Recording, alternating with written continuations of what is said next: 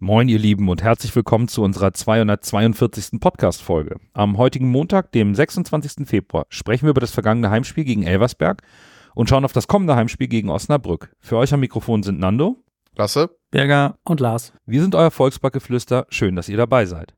Moin, moin, Hamburg, meine Perle, ich mag dich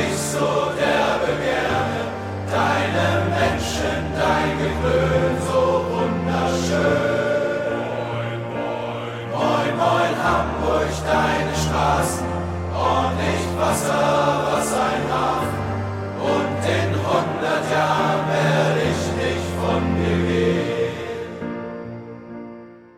Am 23. Spieltag gab es in der Spitzengruppe nur einen Ausrutscher, zu dem komme ich gleich. Interessant ist schon mal das Unentschieden der Hertha in Braunschweig. Das dürfte die heimlichen Hoffnungen der Berliner rund um einen möglichen Aufstiegsplatz zum Schweigen gebracht haben. Und ganz im Gegenteil dazu, nicht mehr leise, still und heimlich, sondern ziemlich hartnäckig und laut ist Kräuter Fürth. Die haben das Frankenderby für sich entschieden lassen und sind weiter an den Top 3 dran. Ja, war auf jeden Fall ein sehenswertes Spiel. Und der Club hat auch direkt das 1 zu 0 gemacht in der Anfangsphase durch Sebastian Andersson. Und dann hatte unser Ex-HSV Gideon Jung nach einer wirklich sehr unterhaltsamen Anfangsphase die Chance zum 1 zu 1 per Kopf, aber er hatte leider nicht genug Druck hinter den Kopfball bekommen. Oder leider, aus unserer Sicht wäre es schön gewesen, wenn Nürnberg gewonnen hätte. Aber wie gesagt, er hat kein, nicht genug Druck unter den Ball bekommen und von daher war dieser Kopfball nicht drin. Nicht drin. Und noch ein Ex-HSVer war interessant in dieser Anfangsphase und zwar Julian Green. Der hat auch jetzt mal als Vorgriff das ganze Spiel dem Spiel echt sein, sein, sein, sein Schnäppel aufgedrückt. Der war von Nürnberg in keinster Weise irgendwie aufzuhalten. Also der war richtig gut drauf. Nürnberg hat definitiv auf Konter gesetzt nach diesem 1-0 und dann stand auch nur der Pfosten im 2 0 im Wege. Und na, das war so ein richtig schneller Gegenstoß. Und wie gesagt, nur der Pfosten verhindert dann, dass Nürnberg eigentlich, man könnte fast sagen, unverdient 2 zu 0 führt, weil Fürth war eigentlich deutlich die bessere Mannschaft. Und Sieb netzt dann nach toller Vorarbeit vom eben erwähnten Green zum 1 zu 1 ein. Und ich sag mal, lieber HSV, das wäre auch einer für uns. Bitte aufschreiben auf den Scouting-Bericht. Ich glaube, dieser Sieb, das wäre einer bei Aufstieg, den man sich sehr gut verpflichten könnte und ich glaube, der würde uns auch verbessern. Also schon ein sehr interessanter Spieler und der ist momentan ja auch in richtig guter Form. Anschließend fault Brown dann Horgota und es gibt keinen Strafstoß. Spätestens ab diesem Moment lagen wirklich alle Nerven blank in diesem Stadion. Und anschließend aus dieser ganzen aufgehitzten Stimmung holt sich dann Kastrop die zweite Gelbe ab und fliegt mit Gelb-Rot vom Platz in der 34. Minute. Und Nürnberg rettet sich quasi mit dem 1 zu 1 in die Kabine, kommen dann folgemäßig mit diesem 1 zu 1 aus der Kabine raus und führt es in, dies, in dieser Phase nach der Halbzeit deutlich stärker. Und Nürnberg kann sich kaum noch befreien. Sieb erzielt dann in der 56. Minute das 2 zu 1. Also Doppelpack geschnürt, geschnürt. Anschließend erzielt Nürnberg dann das 2 zu 2, aber es ist abseits per Freistoß, also beziehungsweise per Kopfball nach Freistoß. Das war tatsächlich der erste Torschuss von Nürnberg seit der 25. Minute. Also, pff, ja, schon schwierig. Aber wie gesagt, Abseitstreffer zählt nicht. Dann gab es noch eine Aktion, die interessant war. Das war Okunuki, der quasi mit der letzten Aktion des Spiels fast in der Nachspielzeit noch so einen Pfund abfeuert aber das wird vom Fürther Torwart sehr gut gehalten. Ja, also ihr hört, bei dem Spiel war einiges geboten. Am Ende setzt sich der Favorit durch. In Osnabrück war das ja irgendwie ein bisschen anders, oder Nando? Ja, Osnabrück hat seinen zweiten Saisonsieg geholt und das wieder gegen den HSV, jedoch diesmal gegen den aus Hannover. Es war kein hochklassiges Spiel, aber es war ein sehr leidenschaftlich geführtes Duell, insbesondere von Osnabrück vielleicht mal ganz kurz dieses offensive Bild skizzieren, was ich mir am, am Samstag anschauen durfte. Osnabrück versucht es immer wieder mit hohen Bällen und Flanken in die Mitte. Da war Hannover aber immer zur Stelle und konnte klären. Hannover selbst hatte überhaupt keine Ideen im Angriffsspiel. Das war dann für Osnabrück relativ einfach, bis zur Pause die Null zu halten. Da gab es auch jetzt nicht die großen Chancen auf beiden Seiten. Und Hannover kam deutlich stärker und druckvoller aus der Kabine, hatte drei gute Chancen. Und das war der Moment, wo Osnabrück wirklich schwamm. Und dann erzielten sie aus dem Nichts die Führung in der 61. Minute. Und Hannover blieb spielerisch das aktivere Team, konnte aber maximal Gefahren nur bei ruhendem Ball kreieren und das war in Summe dann auch zu wenig. Osnabrück hat sich zurückgezogen, konzentrierte sich ausschließlich darauf, die Null zu halten Das gab dadurch auch keinen wirklichen Spielfluss. Ich insgesamt 27 Fouls, dadurch auch immer wieder diese kleinen Unterbrechungen im Spiel und, und Hannover fehlte dann am Ende jegliche Idee und das Spiel lebte eigentlich mehr von der Spannung und als von der Qualität. Und das ist vielleicht auch ein bisschen bezeichnend hm, für auch für die Saison von Hannover. Da geht's mal gut und dann bist du oben mit dran und dann lieferst du so ein Spiel ab, wo du dir denkst, ey wow, ihr schießt bei uns im Volkspark vier Tore mit hervorragenden Angriffen und in Osnabrück fällt euch nichts ein, um da irgendwie, wo ihr spielerisch so deutlich überlegen wart, die notwendigen drei Punkte zu holen, um sich oben festzusetzen. Und im Grunde schenkt man damit Osnabrück so ein bisschen kleines Licht im Abstiegskeller. Mal schauen, ob da noch ein bisschen was passiert, ob da jetzt wieder dieser Funke Hoffnung aufkeimt, aber dieses kleine Licht ist, glaube ich, nicht mit dem Feuerwerk zu vergleichen, was an der Kieler Förde abgebrannt wurde, Lars. Ja, das stimmt. Ich meine, wenn man das mal als neutraler Zusehender sich nochmal vor, vor das innere Auge führt, dann war bei Kiel gegen St. Pauli natürlich außen ganz groß Spitzenspiel dran gestanden und Spitzenspiel war auch drin. Also es war ein wahnsinnig unterhaltsames Spiel, erstmal von der Warte betrachtet, 3 zu 4 sieben Tore und wirklich Spektakel im Grunde genommen während der gesamten Spieldauer. Hinten raus wurde es noch richtig spannend. Insbesondere in der ersten Halbzeit allerdings muss man irgendwie schon sagen, hatte das Spiel ziemlich große Parallelen zum Hinspiel, sag ich mal so. Das war ja zur Erinnerung das 5 zu 1 von St. Pauli zu Hause am Millantor, nachdem sie mit gefühlt viermal 0 zu 0 in die Saison gestartet waren, wo sie einfach nur aufs Tor schießen mussten und es war alles drin. Und so ein bisschen war das hier in Kiel tatsächlich auch. In der ersten Halbzeit stand kurz vor der Pause dann 0 zu 3 aus Sicht der Sörche. Und im Grunde genommen war das bei weitem kein Spiel, wo man jetzt, wenn man es gesehen hat, sagen würde, hier ist ein Klassenunterschied oder hier hätte eine Mannschaft äh, das verdient, hoch mit drei Toren zu führen. Das war einfach St. Pauli wahnsinnig effizient, die Chancen gemacht, auch ein bisschen dann das Matchglück gehabt. Da war ein abgefälschter Schuss dabei, der zu einem Tor führt und so weiter.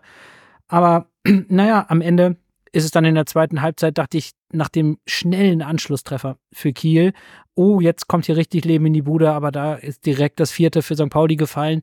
Nichtsdestotrotz, Kiel hat sich zu keinem Zeitpunkt aufgegeben in dem Spiel, was ich wirklich bemerkenswert finde, zu Hause zweimal mit drei Toren hinten zu liegen und trotzdem immer noch weiterzumachen und weiter zu rennen gegen einen sehr kompakt stehenden und auch wirklich guten und vor allen Dingen halt gnadenlos effizienten Gegner.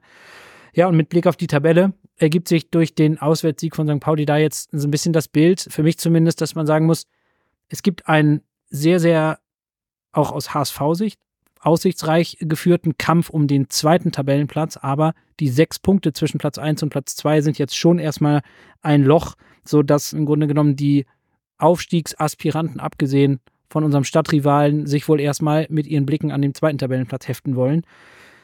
Der Platz an der Sonne ist da jetzt ein kleines bisschen weg, erst einmal, möchte ich sagen. Und äh, ja, von so einem Platz an der Sonne, ich weiß gar nicht, ob man in, in Magdeburg äh, davon träumen mag. In Gelsenkirchen kann ich es mir kaum vorstellen. Bürger, wie haben die beiden sich denn geschlagen? Was hast du am Wochenende geboten bekommen? Also, ich habe heute die, die Titelseite vom Kicker gesehen, dass sich die Schalke-Mannschaft bei den Fans entschuldigt hat, weil sie sich erstmal die Meinung gegeigt haben in, in der Umkleide nach dem Spiel. Aus meiner Sicht hätten die das auch schon nach der ersten Halbzeit machen können, denn da war das Spiel aus meiner Sicht schon eindeutig entschieden. Schalke kommt momentan überhaupt nicht in, in, in Form.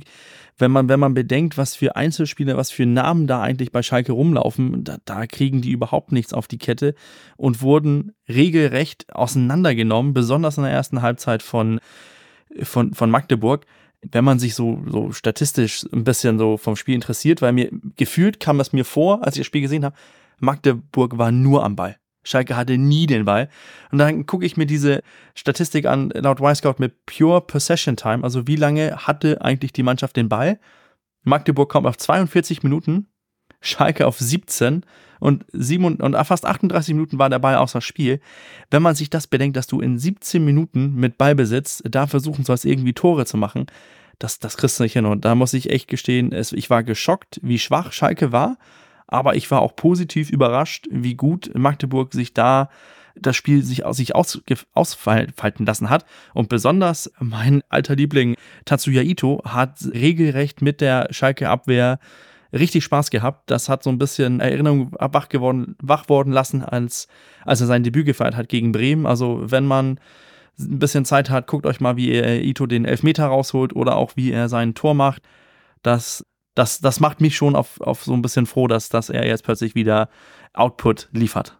Ja, und bei Schalke darf man gespannt sein, ob es da auch nochmal so einen Trainerwechsel gibt wie in Lautern, dass man nochmal da irgendwie zugreift, weil gut sieht es da nicht aus. Bevor wir jetzt zum Spiel unseres HSV gegen Elversberg kommen, wollen wir noch einmal kurz zurückschauen auf die Antrittspressekonferenz unseres neuen Cheftrainers Steffen Baumgart. In der letzten Folge haben wir ja noch ja, mehr oder weniger ein bisschen hinspekuliert, dass er es wird, obwohl es ziemlich klar war. Dann gab es eben am Dienstag die Antrittspressekonferenz und die ist in der HSV-Welt, wenn man so den Querschnitt aus den sozialen Netzwerken nimmt, sehr gut angekommen. Da war eine gewisse Euphorie wahrzunehmen nach dieser PK. Ich persönlich finde es ganz spannend, was alles aus so einer Frage-Antwort-Runde herausgelesen und mitgenommen wurde. Und wir wollen jetzt mal losgelöst vom gestrigen Spiel unsere Eindrücke vom Dienstag reinwerfen. Bürger, warst du nach der PK auch hoffnungsvoller oder gar richtig euphorisch? Und, und wenn ja oder nein, warum? Ja, jetzt sagst du ja hoffnungsvoller und oder euphorisch und äh, ich, ich weiß nicht, was ich erwartet habe, aber ich glaube, seit der PK von Bo Henriksen in Mainz war ich so ein bisschen angefochten, dass, dass Steffen Baumgart mit derselben Leidenschaft, mit derselben Power irgendwie so, so den ganzen Raum an sich reißt und, und irgendwie so ein, so ganz euphorisch alle mitzieht. Und ich glaube, viele hat er mitgezogen, aber bei mir war irgendwie, es war im Gegensatz zu was ich erwartet ha habe, war es sachlich, es war sehr nüchtern betrachtet, somit es geht mir um, um Prinzipien, es geht mir um das und das und ihr könnt offensiven Fußball erwarten, ihr könnt vielleicht eine Doppelspitze erwarten, also sehr konkret, ohne so jetzt äh, voll euphorisch zu werden und, und ich glaube, nach, de, nach der Pressekonferenz saß ich so ein bisschen und dachte, hm, ich hatte, ich hatte was anderes erwartet und, und mhm. so richtig enttäuscht war ich so ein bisschen von, von, der, von der emotionalen Ebene, aber so von, von der fachlich und Sachlichkeit, so mit, mit den fußballerischen Antworten, da konnte ich mich gut einfreunden und, und finde auch, dass man auch Tendenzen im Spiel gesehen hat, dass er eigentlich schon jetzt so ein bisschen seinen Eindruck hinterlassen hat, aber da kommen wir ja noch gleich zu.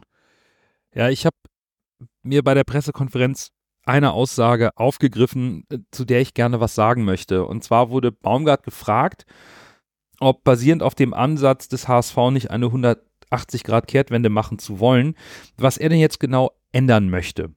Und seine Antwort war, bei mir geht es um Prinzipien. Prinzipien bedeuten, dass ich eine hohe Aggressivität im Spiel habe gegen den Ball, ein hohes und mutiges Anlaufen habe, dass ich immer wieder versuche, Tore zu erzielen. Und wenn jetzt einer von mir die Null erwartet, Wer meine Spiele beobachtet hat, wird selten erlebt haben, dass wir zu Null gespielt haben. Aber wir sind in der Lage, dass wir in der Lage sein werden, drei bis vier Torchancen mehr zu erarbeiten. Und da bin ich hellhörig geworden.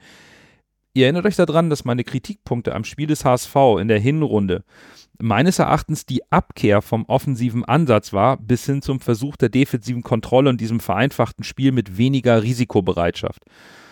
Das hatte ich hier im Podcast in der Hinrundenanalyse eingebracht und in den Ring geworfen, dass die Mannschaft für die kompakte defensive Struktur so nicht richtig zusammengestellt ist und es vielleicht ein Ansatz gewesen wäre, im Winter mehr wieder zurück zum eigentlichen offensiven Weiterball zu, zu kommen. Die HSV-Analyse in der Winterpause bezog sich dann jedoch auf das Schaffen von defensiver Stabilität, insbesondere auswärts, wo die Mannschaft in der Hinrunde ganz klare Probleme hatte. Und auch innerhalb der Fanszene wurde immer wieder davon gesprochen, dass man defensiver spielen müsste. Und dann holt man einen Trainer, der auch in der Fanlandschaft und in den sozialen Netzwerken permanent gefordert wurde und der sagt, und so kann man die Aussage eigentlich interpretieren, ich gewinne lieber 5 zu 4 als 1 zu 0. Und ich weiß, diese Aussage hat unser ehemaliger HSV-Trainer getroffen, aber im Grunde bestätigt Baumgart, dass er bereit ist, defensive Sicherheit zu opfern für mehr offensiven Druck. Und damit zieht man ja erstmal die, diese Argumentation der mangelnden Defensivtaktik und die Forderung nach, der, nach dem Trainerwechsel eigentlich so ein bisschen den Boden unter den Füßen weg. Und das wird für mich spannend zu beobachten sein in den kommenden Wochen. Insbesondere, wenn vielleicht mal das Ergebnis nicht stimmen sollte. Wie sich das dann so ein bisschen entwickelt, auch in der öffentlichen Wahrnehmung. Einiges davon habe ich beim Spiel gegen Elversberg bereits erkennen können, was auch Baumgarts Aussagen untermauert. Dazu kommen wir gleich in der Analyse. Aber erstmal war das so, hm, wir wollen eigentlich defensive Stabilität, war auch so die Vorgabe von Jonas Bolt und du holst jetzt holst zum Trainer, der viel mehr den offensiven Gedanken wieder aufleben lassen will. Oh, das hat mich, hat mich überrascht, will ich es mal sagen. Nicht überrascht hat mich, dass mir die PK jetzt nach dem Laufe der Zeit mit Walter Baumgart deutlich mir best, deutlich besser gefallen hat von der ganzen Art und Weise und vom Stil. Mir hat es gut gefallen, dass Baumgart auch mal nachgefragt hat bei den Journalisten, wenn er eine Frage nicht wirklich verstanden hat und nicht immer so ein bisschen so einsilbig wie Tim Walter geantwortet hat. Da war irgendwie so ein bisschen mehr Miteinander, was glaube ich auch in Sachen Ruhe um den Verein vielleicht auch förderlich ist. Vielleicht muss man gar nicht erst so viele Brandherde bekämpfen, wenn man sich mit den Journalisten vielleicht gleich so ein bisschen besser stellt. Das mag jetzt vielleicht einigen gefallen, anderen nicht. Ich fand es in dem Falle gut, weil er einfach auch komplett authentisch rüberkam, genauso wie er darüber gesprochen hat, dass er äh, ja, HSV-Fan ist und das kann man ihm ja auch glaubhaft, äh, glaubhaft abkauf, abkaufen können nach dieser PK. Trotzdem hat er sich nicht mit der Raute auf der Brust, seinem Rautentattoo da auf den Tisch gestellt und gesagt, wir hauen alle weg, sondern er hat trotzdem gesagt, man muss die zweite Liga realistisch einschätzen. Das wird von vielen unterschätzt, wie stark die zweite Liga doch ist. Wahrscheinlich die zweite, zweit, die beste zweite Liga der Welt und dem stimme ich persönlich ich auch zu. Und was ich genauso gut fand, dass er auch benannt hat, dass der HSV auf allen Positionen eigentlich doppelt besetzt ist und gut besetzt ist und einfach mal das ausgesprochen hat, worüber sich viele HSV-Fans immer den Kopf zermattern, sind wir denn wirklich so gut? Sehen uns andere Trainer auch so gut, wie wir die Mannschaft sehen oder sind wir deutlich schlechter? Und er hat gesagt, die Mannschaft ist auf allen Positionen doppelt gut besetzt und dementsprechend ist das Saisonziel auch Aufstieg, aber es wird nicht leicht. Und das fand ich insgesamt als Message sehr gut. Ja, ich saß auch wie ihr vor, vor YouTube vor meinem Rechner und hatte natürlich meine HSV-Trainer-Vorstellungs-Bullshit-Bingo-Karte in der Hand.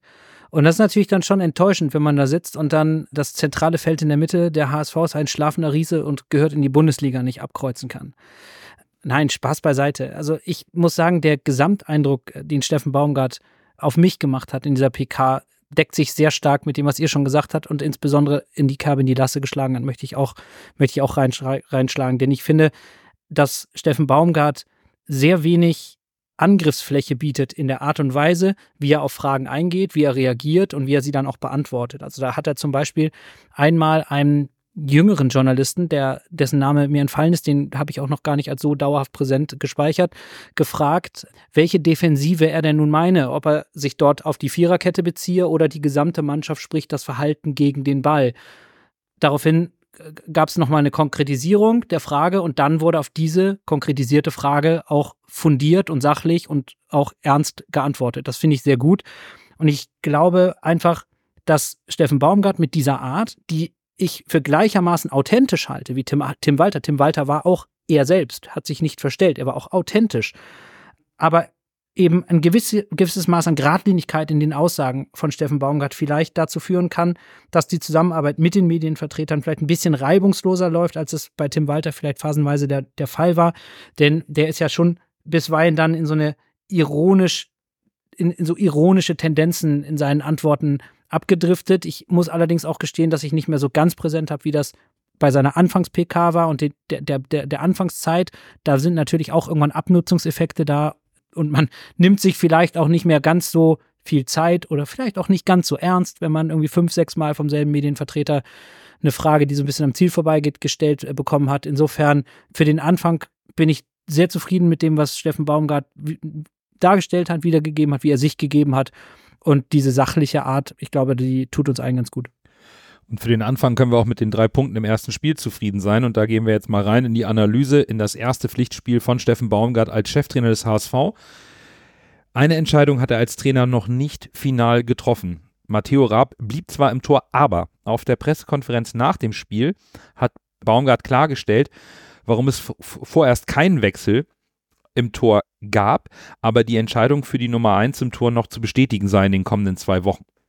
Das vielleicht erstmal als Hinweis, dass Matteo Rapp nicht die unumstrittene Nummer 1 im Tor ist. Stand jetzt.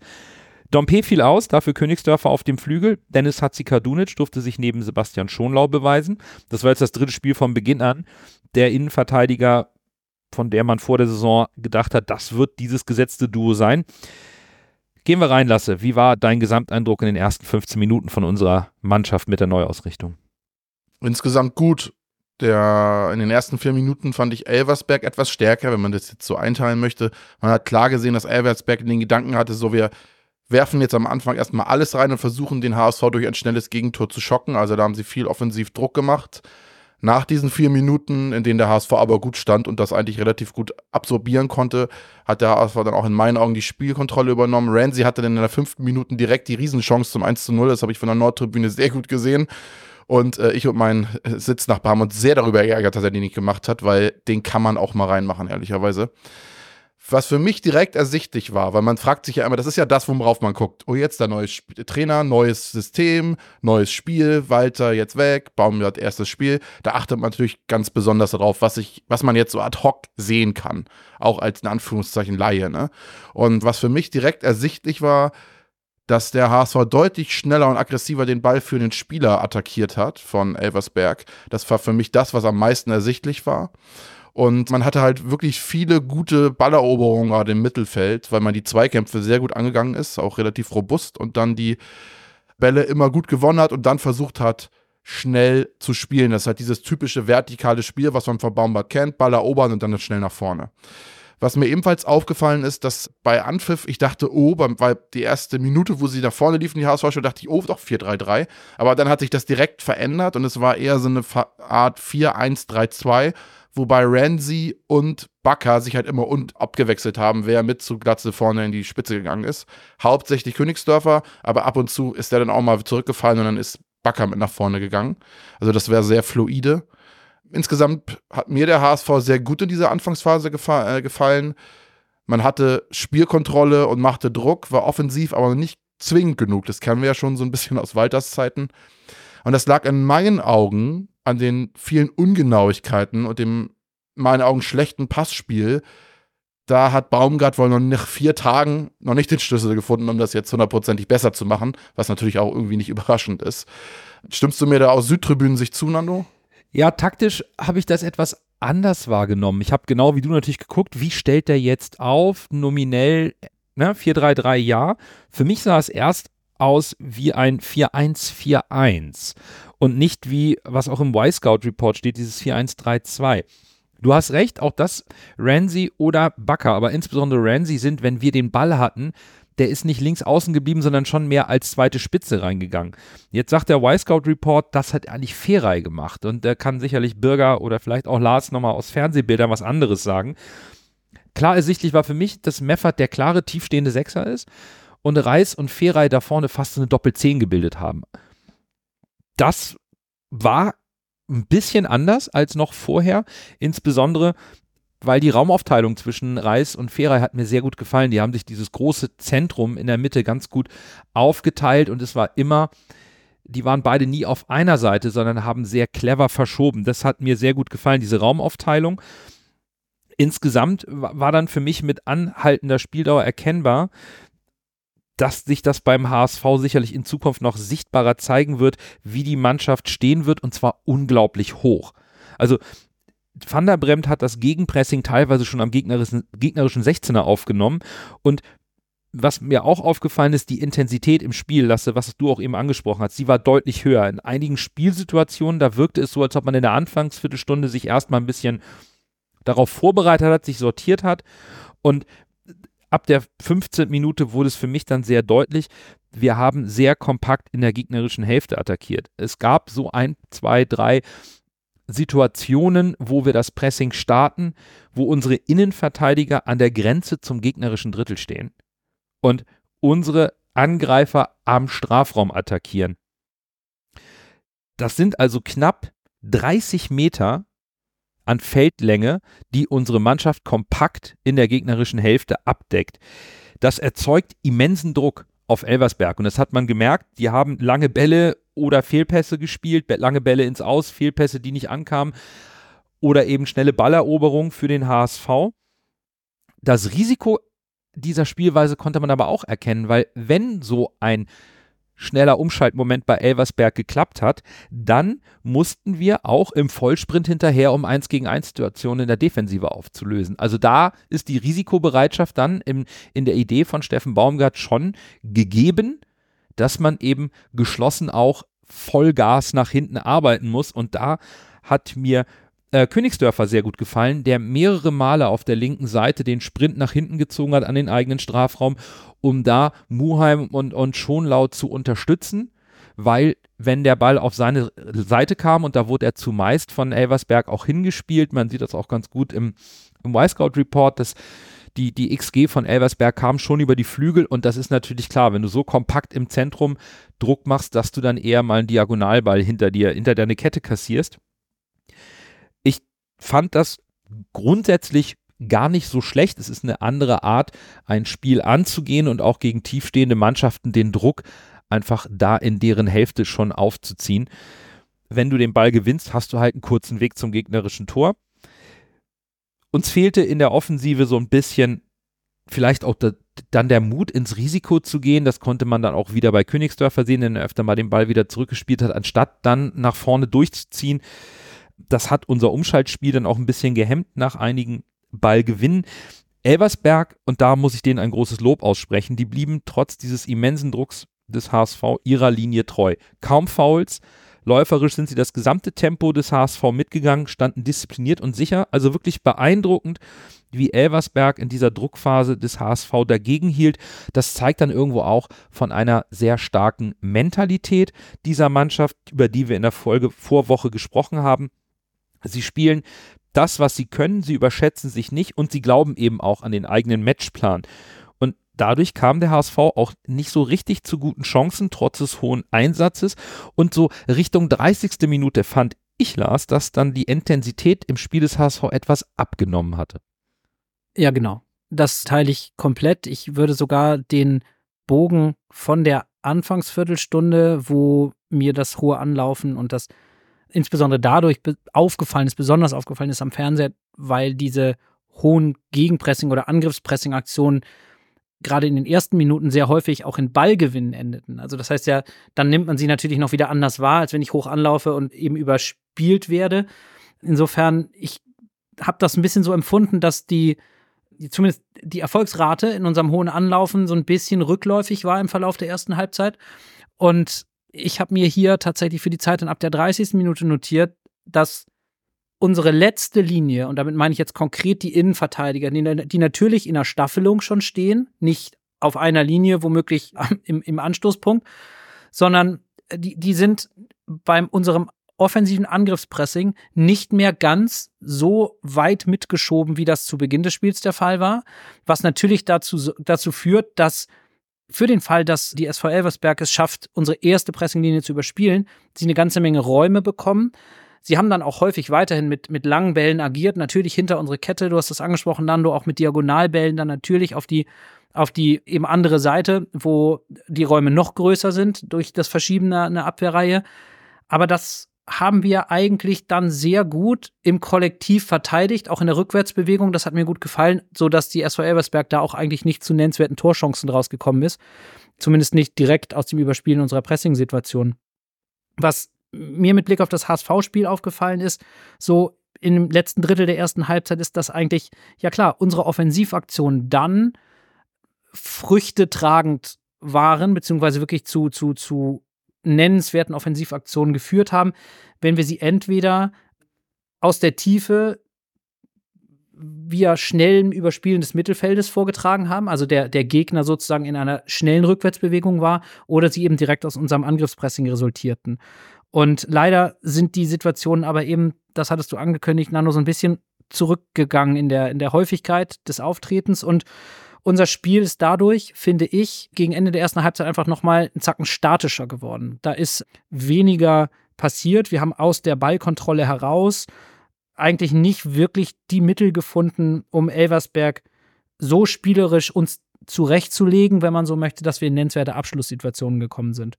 Und Ausnahmen gibt es natürlich immer und da möchte ich eine kurze Referenz nochmal machen auf Andi Brehme, der leider viel zu früh von uns gegangen ist in der vergangenen Woche, der mal gesagt hat, hast du Scheiße am Fuß, hast du Scheiße am Fuß. Und Lasse hatte die erste Torchance zu Beginn von Renzi schon genannt und jetzt gab es irgendwie in der 35. Minute rum eine zweite wirklich gute Situation, wo er Bürger und ich haben uns da dann in der Halbzeit auch drüber unterhalten, er macht eigentlich viel bis alles richtig. Er hat einen top ersten Kontakt, eine schnelle Bewegung und macht auch schnell den Abschluss. dummerweise. Und das ist dann, wenn dir das Glück fehlt und abgeht, dann passiert das. Der geht halt genau auf den Keeper. Aber ich möchte ihm da eigentlich nicht großartig einen Vorwurf machen. Das war eine gut zu Ende gespielte Offensivaktion. Rensford Boris Königsdorfers Körpersprache war auch in Ordnung. Da war kein Abschenken, kein Hadern, sondern es war ein weiter so, finde ich, zu spüren. Und das finde ich, finde ich grundsätzlich positiv. Ansonsten hatte ich aber, und das ist dann so weiter der Verlauf dieser ersten Halbzeit, das Gefühl, kurz vor der Halbzeit, dass die Halbzeitpause unseren Jungs tatsächlich gut tun könnte und gut tun wird. Ich hatte das Gefühl, die können es jetzt durchaus gebrauchen, mit Steffen Baumgart in die Kabine zu gehen und sich vom Trainer vor allen Dingen mit Blick auf unsere Offensivaktionen den Kompass für die zweite Halbzeit nochmal neu kalibrieren zu lassen. Bürger, siehst du das übergeordnet auf die ganze Halbzeit ähnlich? Ja, ich, ich möchte noch eine Sache kurz zu, zu Königsdörfer sagen. Ich glaube, Renzi mit, mit, das mit dem Selbstvertrauen von letzter Saison hätte in der ersten Halbzeit zwei Tore gemacht. Da bin ich mir fast 100% sicher, dass er die, die, beide, die beiden Chancen hätte er reingemacht. Insgesamt zu unserem Spiel, ich, ich weiß wiederum nicht, wie der Hype um Baumgart, was, was ich erwarten durfte. Was ich mir aber notiert habe, ist, dass wir nach acht Minuten schon mehr Chancen hatten als im gesamten Spiel gegen Rostock. Heißt, die, der, die Offensiv- Power oder offen, offensive Angriffsweise war, war schon wieder so ein bisschen hergestellt, haben uns auch zu Sachen kombiniert, haben eigentlich ziemlich gut ausgespielt, hatten einen aggressiven Ausdruck, hatten ein aggressives Take zum, zum Gegenpressing, bis uns das dann irgendwie, was ich auch in meiner Halbzeitanalyse geschrieben habe, ist halt das, das ist uns irgendwie in, in der, im Laufe der ersten Halbzeit abhanden gekommen. Ich glaube, das hängt auch damit zusammen, dass Elversberg sich deutlich mehr zurückgezogen hat und deutlich kompakter gestanden hat. Dadurch, damit hatten wir dann arge Probleme in der Spieleröffnung. Es gab eine, eine Szene in der ersten Halbzeit, wo Schonlau, Hatzikadunic sich irgendwie den Ball hin und her schieben. Weder Van der Bremt noch Muheim richtig aus den, aus, den, aus den Schatten so in den richtigen Winkel fallen lassen, damit man das Spiel so öffnen kann.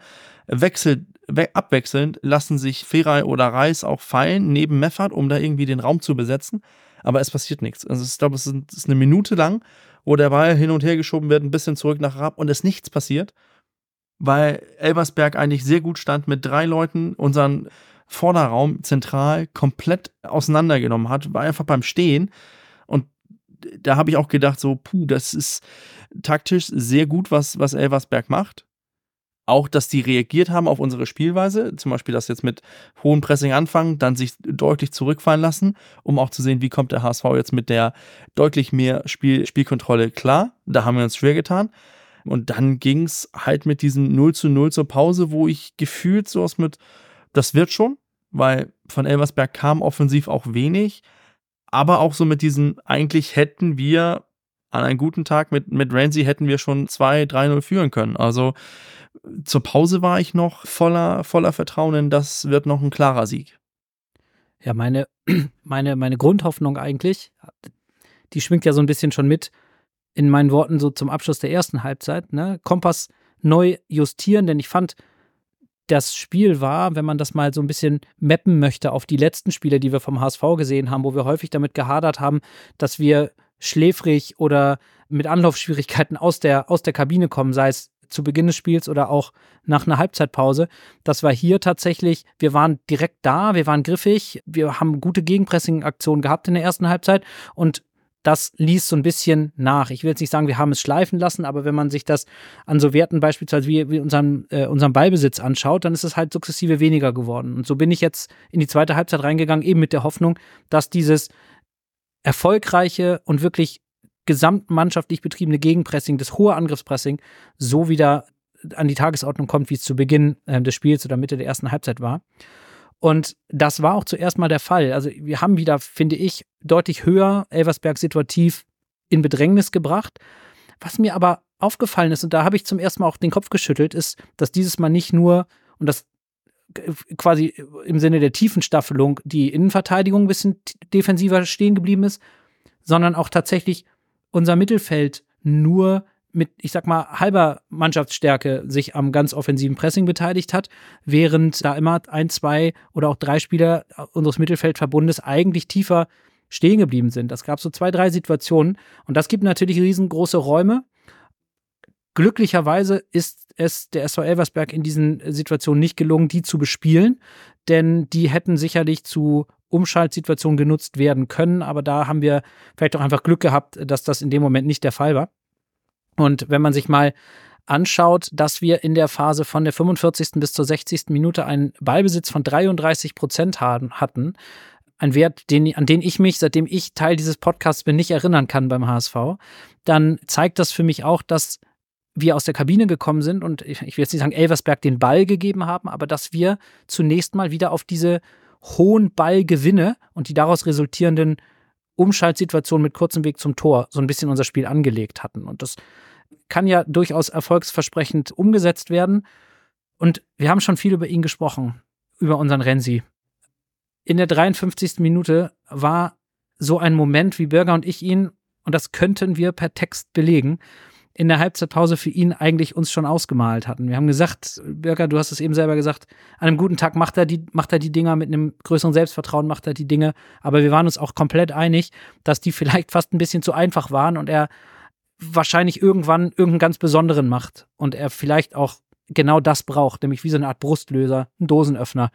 Und ja, Renzi, vielleicht war das ein großer Brustlöser und ein Dosenöffner, denn wie du den reingemacht hast mit dem linken Fuß, das war schon aller Ehren wert und das war auch, da war ganz, ganz viel Wille dabei, dieses Tor jetzt hier zu schießen. Und es war schön rausgespielt, es war ein toller Pass, es war auch ein, ein guter Laufweg. Und ich finde, da, da, da ist ein Spieler auf dem Feld gewesen, der aus den vergangenen Wochen und Monaten jeden Grund hätte, den Kopf hängen zu lassen und zu hadern mit Situationen, mit ja, unglücklichen Situationen, mit Misserfolg. Das habe ich aber bei Königsdörfer nicht gesehen. Und er hat sich letztlich dafür belohnt. Und auf die Frage, kann man sich Glück vielleicht auch erarbeiten? Ja, wenn man sich anguckt, dass Renzi am Wochenende halt nicht aufgehört hat, sondern weitergemacht hat, nachdem er zwei, drei Situationen unglücklich im Abschluss war. Und ja, dann führen wir 1 zu 0. Und das war tatsächlich eine, eine Situation, wir waren vorne, 1-0, endlich. Es ist die dankbar, denkbar knappste Führung, die man haben kann, auch wenn wir auch wieder über Königsdörfer das 2 zu 0 nur wenige Minuten später nochmal auf dem Fuß hatten. Aber ich am Fernseher muss sagen, dass mir dieses 1 zu 0 ein sehr gutes Gefühl erstmal gegeben hat. War das bei mir exklusiv oder war im Stadion auch, Nando, bei dir das Gefühl, jetzt wirklich auf der richtigen Spur zu sein, um das Spiel erfolgreich weitergestalten zu können? Definitiv. Die, die Führung war so ein bisschen eine Befreiung, war so mein Eindruck im Stadion, insbesondere weil der HSV nach der Führung seine taktische Marschroute nicht veränderte, sondern einfach diese hohe Intensität und das hohe Pressing erneut anbot. Und dafür brachte Baumgart auch recht früh frische Kräfte, Suhun für Königsdörfer und Poreba für Reis. Und das hat er positionsgetreu gewechselt. Also Anzi musste dann die linke Außenbahn bearbeiten mit der ihm eigenen Aggressivität und er lief Elversberg sofort brutal an. Das hat er richtig stark gemacht, hatte auch direkt einige gute offensive Aktionen und ich hatte den Eindruck, dass Baumgart jetzt mit der Mannschaft zwingend auf das 2 zu 0 gehen wollte und Elversberg jetzt nicht mehr aus der Umklammerung lassen wollte nach der Führung. Das ist taktisch eine Vorgabe, über die wir hier immer wieder sehr kontrovers diskutiert haben. Denn wenn es gut geht, ist es super. Wenn du aber durch diese Risikobereitschaft einen Gegentreffer und damit den Ausgleich kassierst, dann ist es falsch. Baumgart hat jetzt in diesem Spiel das Risiko nicht gescheut. Er lässt dann eben auch hier seinen Worten von seiner Antrittspressekonferenz dann auch Taten folgen. Das ist eine Gangart, welche je nach Ergebnis die Fans in der Diskussion, glaube ich, schon ein bisschen spalten wird, wenn dir eben das 2 zu 0 nicht gelingt. Und das gelang uns nicht. Elversberg hatte dadurch wieder etwas mehr an Stabilität in der Defensive aufbauen können, die sie zu dem Zeitpunkt eigentlich gerade nicht hatten. Weil Elversberg hat es dann geschafft, sich aus dieser Umklammerung zu befreien, indem sie in dieser Mitte der zweiten Halbzeit dann 55 Prozent der Zweikämpfe für sich entschieden. Und das ist deren Bestwert im gesamten Spiel. Der HSV ließ weiterhin nach der Führung nichts zu, stand kompakt, investierte viel, ließ Elversberg auch nicht ins Umschaltspiel kommen. Dennoch nach vorne ging die Zielstrebigkeit nach dem 1 zu 0 Stück für Stück so ein bisschen verloren und ich wurde dann schon etwas nervöser, weil unsere Pressing-Intensität ist komplett hochgeschossen nach der Führung. Das sieht man in, in der Auswertung. Wir sind wieder voll da, investieren unglaublich viel, aber wir machen das 2 zu 0 nicht. Und jetzt gebe ich gleich mal rüber auf die Nordtribüne im Stadion, aber ich wurde dann ein Stück weit nervös, weil Elversberg wirkte nicht geschlagen. Und manchmal reicht eben dieser Lucky Punch, der kam jetzt glücklicherweise nicht, aber ich wurde zunehmend unruhiger, weil das Spiel sich wieder mehr ausbalancierte, als es mir lieb war, lasse. Die letzte Viertelstunde gibt mir so ein bisschen Rätsel auf, persönlich, weil ich fand sie relativ ereignisarm, aber auch nicht unbedingt schlecht vom HSV. Irgendwie hat auch der letzte offensive Wille für mich aus Stadionsicht gefehlt. Daran konnten dann halt auch die Einwechslungen von Nemeth, Katterbach und Öztunali nichts ändern. Insgesamt hat der HSV für mich in dieser Phase eher versucht, das Spiel über die Zeit zu, zu retten, als irgendwie noch das 2 zu 0 zu erzielen. So kam es für mich rüber. Es waren immer so Aktionen dabei, wo man dachte, so, jetzt der letzte Pass, dann wird es gefährlich. Aber diese Aktionen wurden irgendwie nicht wirklich zufriedenstellend zu Ende gespielt, in meinen Augen. Und was für mich in der Phase am auffälligsten war, waren die Abstimmungsprobleme zwischen Hatzikadunic und Raab. Also ich weiß nicht, ob das die fehlende Kommunikation zwischen den beiden war, aber in der 87. Minute laufen die beiden sich einfach schlichtweg über den Haufen. Und aus dieser Ecke, die dann aus diesem Zusammenrasseln entsteht, passiert tatsächlich auch fast noch das 1-1, was Raab dann äh, sehr gut pariert. Also da wäre fast dann der Dämpfer gewesen. Und der Einstand von Baumgart wäre nicht so gelaufen, wie wir uns das alle gewünscht hätten. Und dann wären wahrscheinlich auch wieder die Diskussionen aufgekommen. Ein Glück ist das nicht passiert. Aber irgendwie konnte ich diese letzte Viertelstunde in meinen Augen nicht so wirklich greifen. Das war irgendwie nicht wirklich schlecht, aber auch nicht gut. Und ja, wie Raab da halt so ein bisschen auch vor dieser, vor dieser Parade da durch den Strafraum irrt. Ich meine, er fischt ihn am Ende noch raus, aber wirklich souverän wirkte das auch nicht. Auch die, wie gesagt, wie ich es eben schon gesagt habe, das Zusammenspiel mit Hatzi Kadunic. Gut, die beiden haben nie in einem Pflichtspiel wahrscheinlich zusammengespielt, würde ich behaupten, oder im Pokal, weiß ich nicht genau. Aber da ist auf jeden Fall noch Verbesserungspotenzial, gerade bei der Kommunikation von Raab zur Abwehrkette, habe ich das Gefühl. Ja, das ist so das, was mir am meisten im Gedächtnis geblieben ist aus dieser letzten Viertelstunde. Insgesamt wäre das 1 zu 1 dann eventuell für Elversberg sogar verdient gewesen oder was geben die Statistiken daher, ne, Bürger? Also, ich, ich verstehe schon deine letzte so ein bisschen so Nervosität, Lasse. Ich glaube, wir sind auch irgendwie so ein bisschen gebrannte Kinder.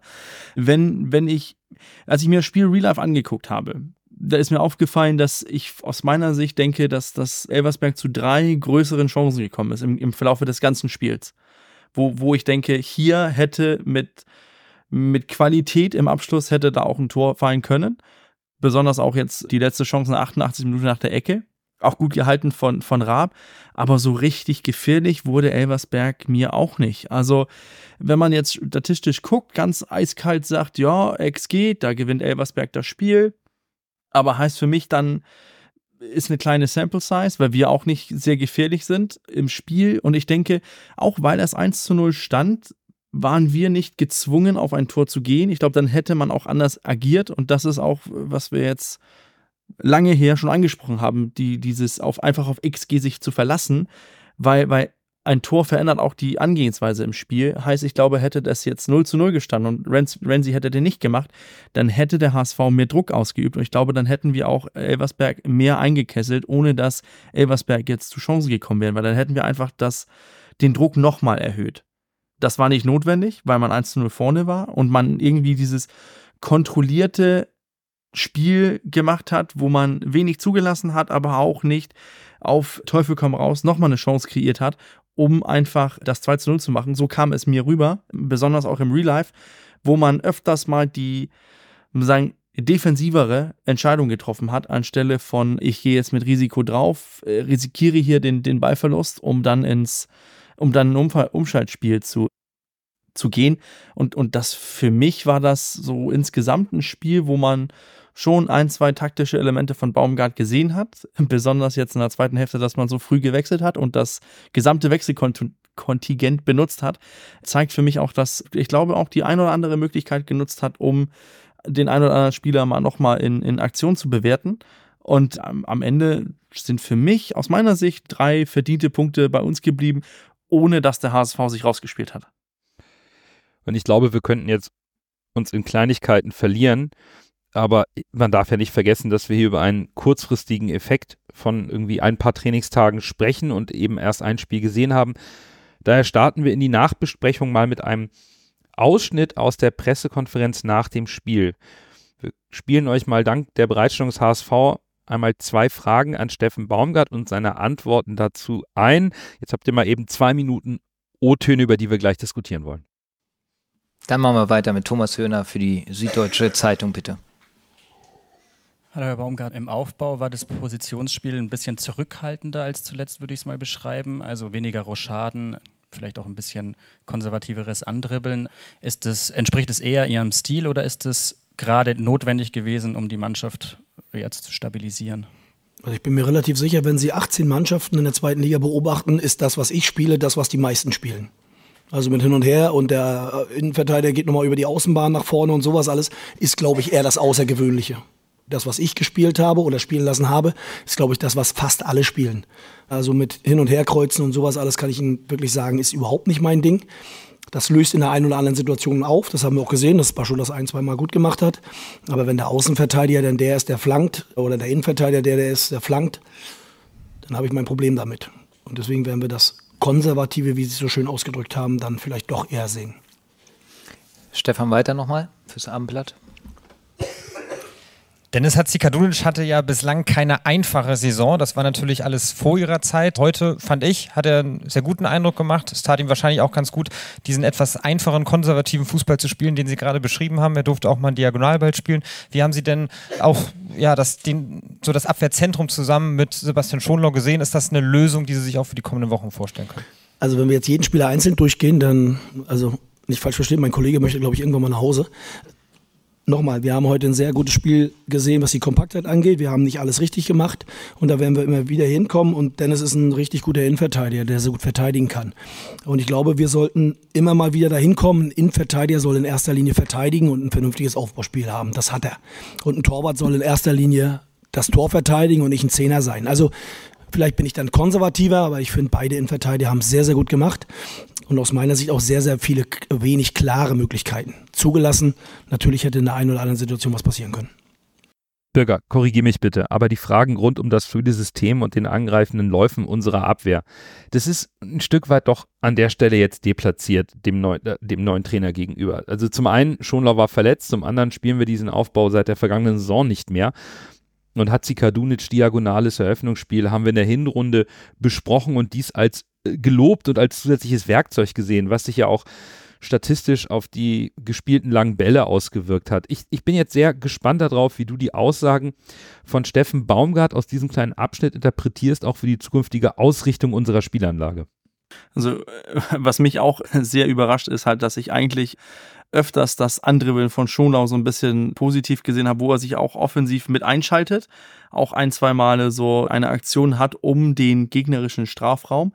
Dass er sich jetzt nicht aus, direkt auf Außen rotieren lässt, das ist natürlich dann schon vielleicht die ein oder andere konser konservativere Variante, aber ich, ich finde auch dieses, dass wir in ein Spiel nach in einer langen Verletzungspause für Schonlau, dass wir endlich wieder mit Dennis Hatzikadunic, der, der endlich wieder mit Hatzikadunic zusammenspielen darf, die wohl vor der Saison erwartete Innenverteidigung. Und dann direkt so ins Detail zu gehen, finde ich so ein bisschen, finde ich so ein bisschen deplatziert. Ich finde die Frage auch irgendwie nicht nachvollziehbar. Da hätte ich, wäre ich jetzt Journalist gewesen, ich glaube, ich hätte da andere taktische Variationen äh, hervorgehoben. Aber ich glaube auch, das ist halt dieses Aufbauspiel, was dieses Furore, was wilde Aufbauspiel, was wir gesehen haben am Anfang unter Tim Walter, ist halt ein Trademark von Tim Walter. Und, und wenn man das dann plötzlich nicht mehr sieht, ist das auch einfach als, und versteht mich jetzt bitte nicht falsch, aber nicht fußballkundiger Journalist, sich da hinzustellen und dann daraufhin eine, eine Story machen zu wollen. Und, und besonders auch, wenn man denkt, dass Hatzi Kadunic jetzt der Verteidiger ist, der sich im Sommer hingestellt hat und gesagt hat, puh, das wird schwierig, das System kriege ich nicht unter die Haut. Greift, Tim, äh, da greift Steffen Baumgart ihn natürlich auch unter die Arme und sagt, ey, konzentrier du dich mal aufs Verteidigen und man nimmt da auch ein bisschen die Komplexität raus. Also ich, ich bin gespannt, wie man das jetzt in, in Zukunft sehen wird. Vielleicht nicht diese wilde Rochaden, wie, wie Baumgart das auch anspricht, aber es wird schon irgendwie ein Muster geben in unser Spielauf, Spielaufbau, wo sich dann vielleicht ein Meffert fallen lässt und man mit einem, einem Dreieraufbau macht oder was auch immer. Da sind andere Rochaden drinne, die dann vielleicht nicht da drin resultieren, dass ein Schonlau plötzlich im Strafraum steht vom Gegner, aber da wird schon irgendwas anderes kommen. Die werden nicht einfach hinten stehen und sich die Bälle hin und her schieben, das glaube ich nicht. Also für mich ist ganz klar rauszulesen, was Herr Baumgart mit dieser Aussage meint. Und zwar, dass es ist klar, dass der HSV nicht spielen wird, wie FC Bayern München unter Oliver Kahn-Zeiten, wo Oliver Kahn dann den, den Videowürfel in der Frankfurter Arena abschießt. Äh, das werden wir nicht sehen, hoffe ich mal auf jeden Fall. Aber was ich aus Baumgarts Aussagen rauslesen kann, ist, dass wir nicht mehr das Dreiecksspiel mit Heuer Fernandes sehen werden, wie wir es damals gesehen haben. Oder jetzt Raab in dem Fall als ersten Torwart. Dieses typische euer Fernandes spielt quasi den Libero oder Raab in dem Fall jetzt und spielt dann und Schonlau und, und, und Hatzika Dunic oder auch wer immer sein Nebenmann ist, spielen da dieses Dreiecksspiel und dann kommt ein Spieler dazwischen, wie bei St. Pauli und wir geraten unter Druck und schießen uns den Ball selbst ins Tor. Was ich ja auch des Öfteren mal, mal kritisiert habe. Ich habe ja gesagt, wenn man sowas spielen möchte, braucht man Spieler, die das können. Hatzika Dunic hat schon öfter mal betont, dass das nicht so sein Ding ist und er sich das schwer vorstellt. Und genau das hat der Baumgart mit seiner Aussage auch sagen wollen dass der Torwart kein Zehner ist und dass der Innenverteidiger verteidigen muss und ein gutes Aufbauspiel haben muss. Also ich glaube, er will so ein bisschen die ich sag mal, ich will nicht sagen, die Kreativität rausnehmen, aber ein bisschen dieses Harakiri ist, glaube ich, sein Ziel, da rauszunehmen. Und ich finde das äh, total legitim, weil in meinen Augen, das war ja schon immer meine Meinung, schafft man sich damit mehr Probleme, als dass man damit wirklich mehr Torchancen erarbeitet. Wegen den Spielern, die wir halt haben. Weil die Spieler in meinen Augen, auch wenn schon noch ein guter Spieler ist, nicht so flexibel spielen können, wie sich Walter das immer vorgestellt hat. Also für mich sind die Aussagen von Steffen Baumgart insbesondere, wenn man sie mal spiegelt gegen die Aussagen der, An der, der, der, der Einstandspressekonferenz, die wir ja vorhin hier kurz am Wickel hatten, interessant, wo er nämlich gesagt hatte, naja, zu null wird es mit mir auch nicht oft geben und äh, sinngemäß, ich überspitze ich, ich überspitz das jetzt bewusst, müssen wir einfach mehr Tore schießen als der Gegner. So, wir können uns mehr Chancen erspielen, Fokus auf das, ich sag mal, Wiederfinden der offensiven Intensität und der offensiven Identität im HSV-Spiel. Was er jetzt, und da muss man halt auch sagen, diese beiden Fragen, die legen ihm ja eine gewisse Antwort, wenn er nach dem Spiel dort sitzt, auch schon in den Mund.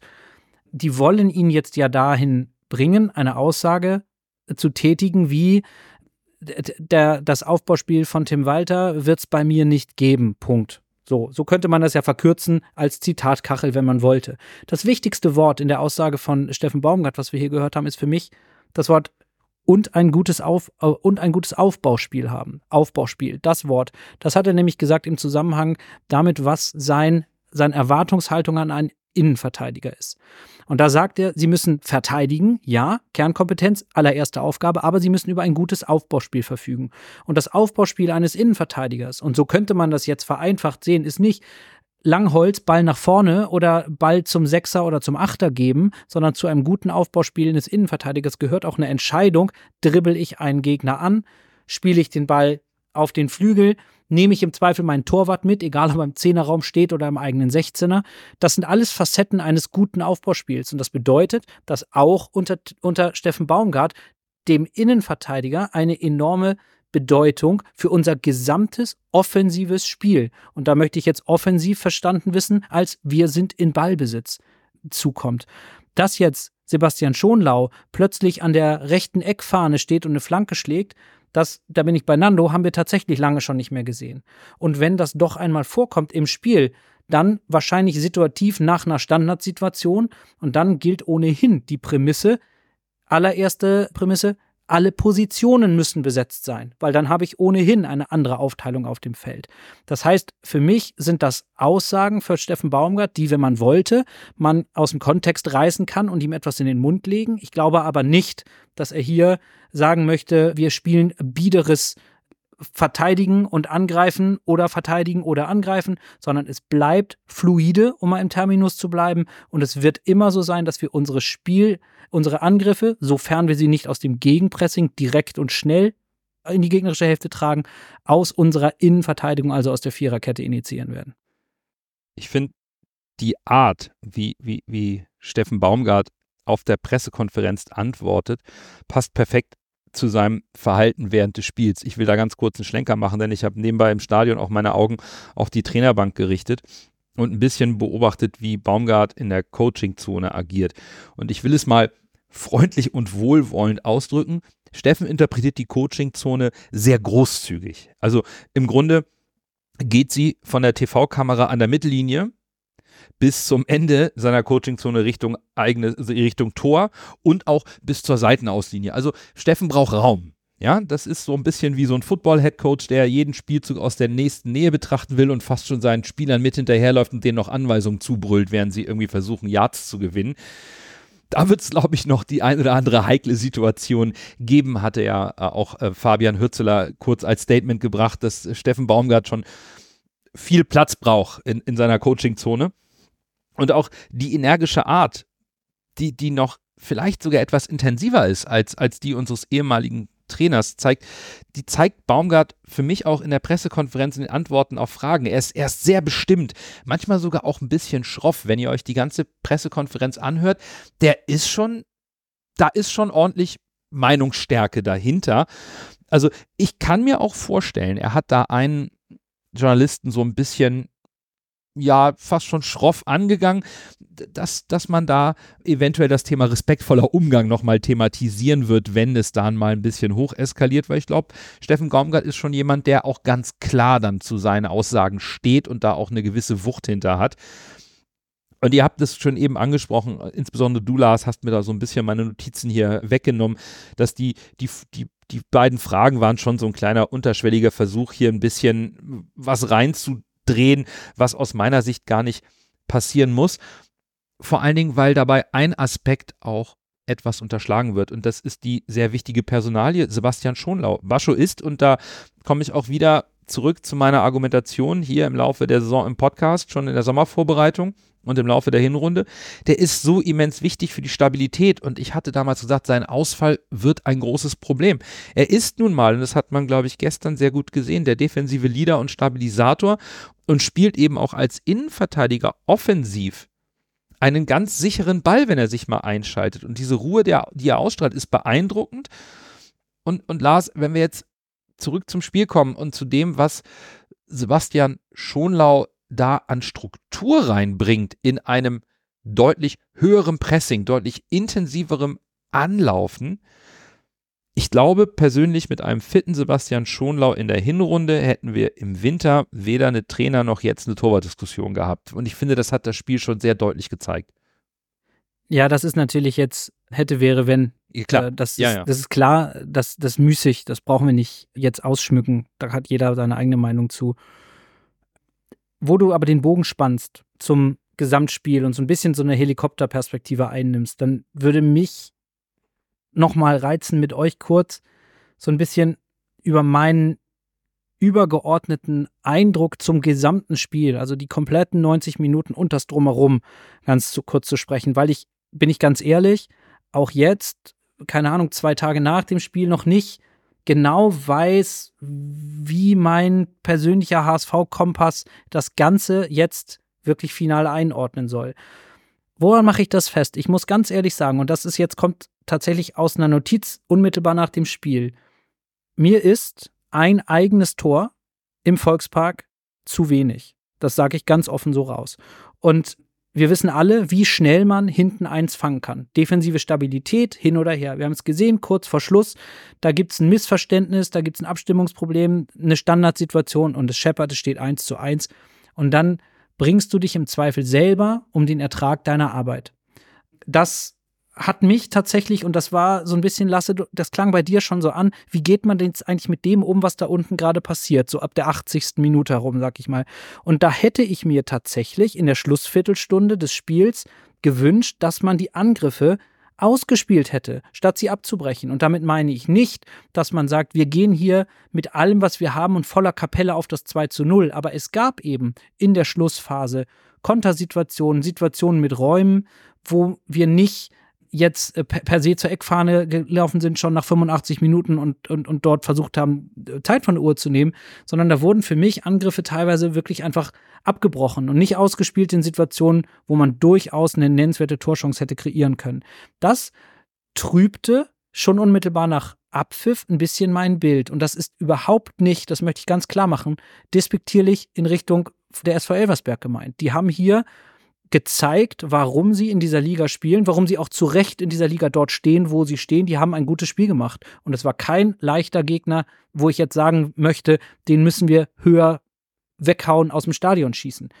Das ist die eine Seite der Medaille. Die andere Seite der Medaille ist aber, und da kommt jetzt das, was wir gerade zu Steffen Baumgart besprochen haben, die Euphorie im Vorfeld etc. mit rein. Wir haben doch gesehen, welcher Hype da durch diese Verpflichtung ausgelöst wurde. Und da muss ich jetzt sagen, da kann ich wiederum mit einem 1 zu 0 tatsächlich sehr gut leben. Wir haben zu 0 gewonnen.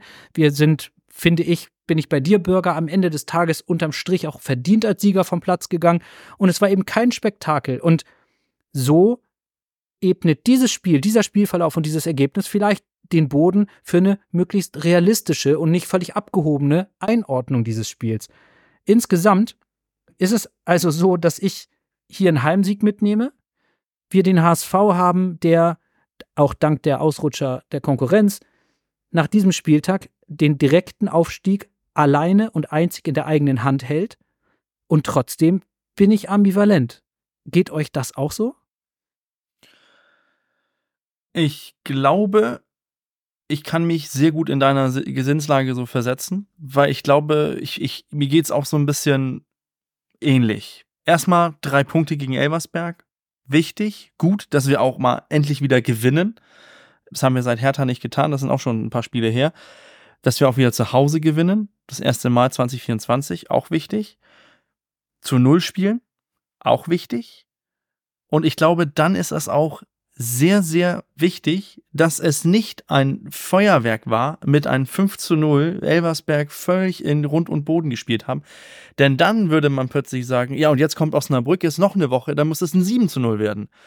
Jetzt kann man den Ball flach halten, weil man hat gesehen, gegen Elversberg waren noch Sachen, du hast es eben als abgebrochene Angriffe genannt. Das fand ich, das, das Wort fand ich sehr passend, weil vielleicht fehlt den Spielern auch diese Überzeugung, wie, was, was ist eigentlich jetzt unser Muster in dieser Situation? Was spielen wir jetzt? Wo, wo soll der eine Spieler hinlaufen? Diese Automatismen sind vielleicht noch nicht richtig drin. Ich bezweifle auch, dass die jetzt noch drin sind, wenn wir gegen Osnabrück spielen. Aber man hat gesehen, es sind noch wir waren, aus meiner Sicht waren wir auf 80 Prozent. Da ist noch, das sind noch 20 Prozent, wo wir drauflegen können.